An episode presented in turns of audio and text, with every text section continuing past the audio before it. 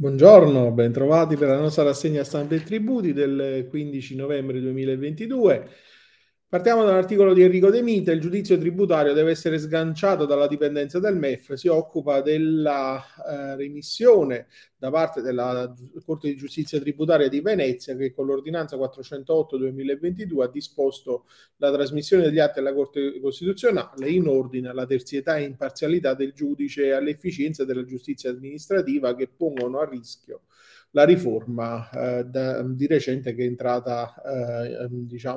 sul palcoscenico della giustizia tributaria. E quindi il giudice tributario al libro paga, premi o sanzioni del MEF, non è magistrato libero. Questo è in sintesi il senso dell'ordinanza richiamata, orientata all'obiettiva censura dell'irragionevole esercizio della discrezionalità del legislatore, e quindi l'esito della lite potrà essere conforme a diritto solo in quanto chi si aspetta di giudicare una controversia deve sentirsi libero di farlo e perciò in grado di esercitare il proprio dovere di ius dicere.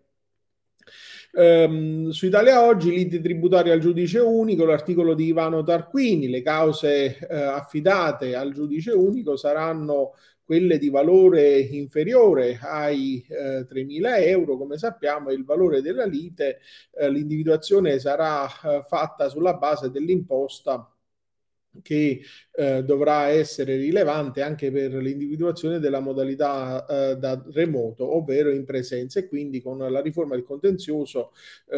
si introduce questa nodo del valore della controversia, che ai sensi del numero 2 dell'articolo 12,2 ci dice che per valore della lite si intende quello determinato, e quindi si tiene conto dell'imposta virtuale calcolata a seguito della rettifica anche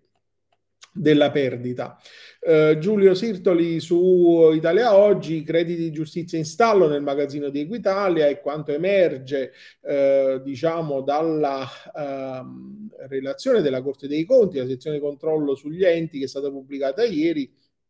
in seguito alla determinazione del 7 ottobre 2022, la numero 116, con cui gli arretrati da riscuotere relativi all'ammontare dei crediti di giustizia si conferma essere un importo rilevante, anche se c'è stato un aumento del 6% nei provvedimenti che legittimano l'azione di recupero da parte di Equitalia. E poi Enrichetta Clave su Italia Oggi: cartelle e blocco del credito non giustifica l'impugnazione, e quanto viene ad essere stabilito dai Corti di Cassazione con l'ordinanza 31.561 del 25 ottobre 2022, secondo cui il blocco delle forniture e la preclusione all'accesso al credito non rientrano tra le ipotesi pregiudizievoli che legittimano l'impugnazione diretta della cartella di pagamento invalidamente notificata.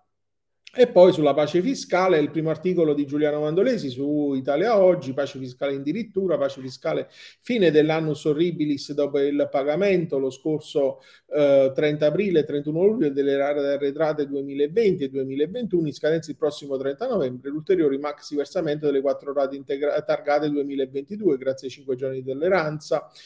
Come sappiamo, il versamento sarà ritenuto valido se effettuato entro non oltre il 5 dicembre 2022, con il maxi saldo in arrivo tra poco più di 2 settimane. Si conclude anche per la rottamazione terra la regolarizzazione delle rate pregresse targate 2020 e 2022, stabilite in conseguenza del nuovo calendario dei pagamenti ridefiniti con il decreto sostegni ter.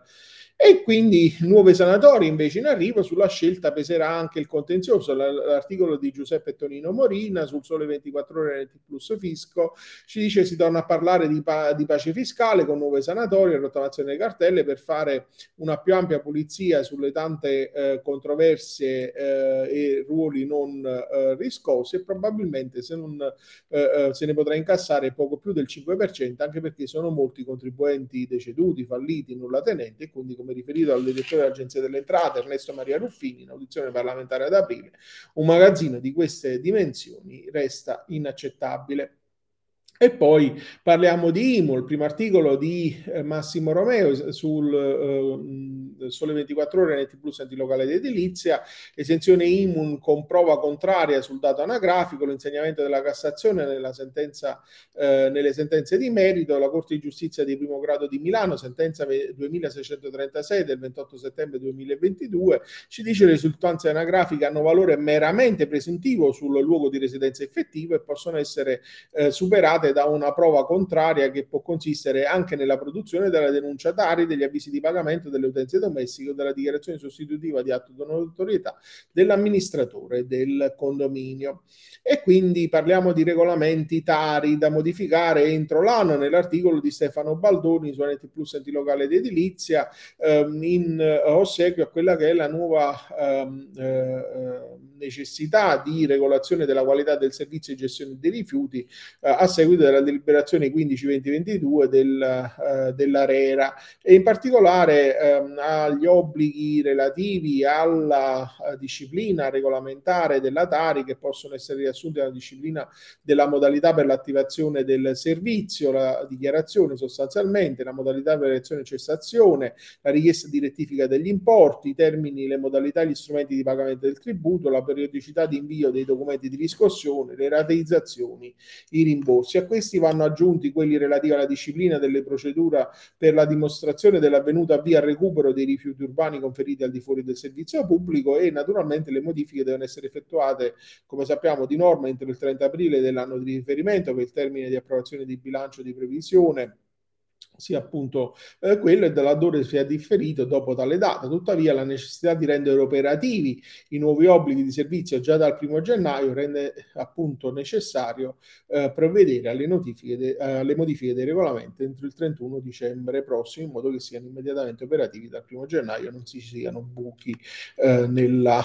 regolamentazione, anche se poi le approvazioni successive, se fatte per i termini, retroagiscono già dal 1° gennaio, come sappiamo. Insomma, questo è un mio commento che non è nell'articolo, naturalmente.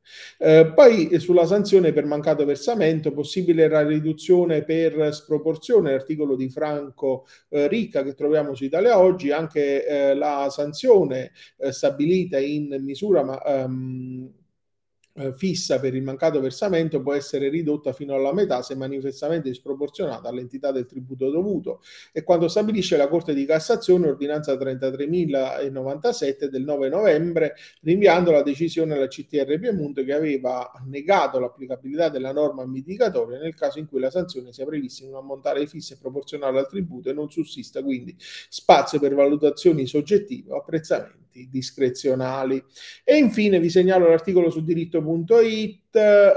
di Alessio Verni e Gaetano Brancaccio sull'equivoco delle gare per le installazioni pubblicitarie, che fanno un po' il punto della situazione sul tema delle pubblicità e delle affissioni, che è un tema complesso perché interessa l'urbanistica, la tutela del paesaggio, i beni culturali, aspetti fiscali e organizzativi del territorio, e quindi la tutela del decoro e della sicurezza urbana, la libera manifestazione del pensiero e quella della concorrenza. È tanto poco indagato che non esiste neanche una raccolta delle leggi sulla materia né una rassegna di giurisprudenza. Meriterebbe molti approfondimenti, ma gli autori si limitano a tentare di sgombrare il campo da un equivoco di fondo che sta paralizzando o rallentando i necessari interventi pianificatori degli enti preposti alla regolamentazione degli impianti stessi, quello secondo cui le installazioni pubblicitarie dovrebbero necessariamente essere assegnate attraverso una gara. E per gli aspetti di nostro interesse ve ne consiglio insomma la lettura. Con questo articolo concludiamo la nostra rassegna di oggi. Vi auguro un buon proseguimento di giornata e vi do appuntamento come sempre a domani.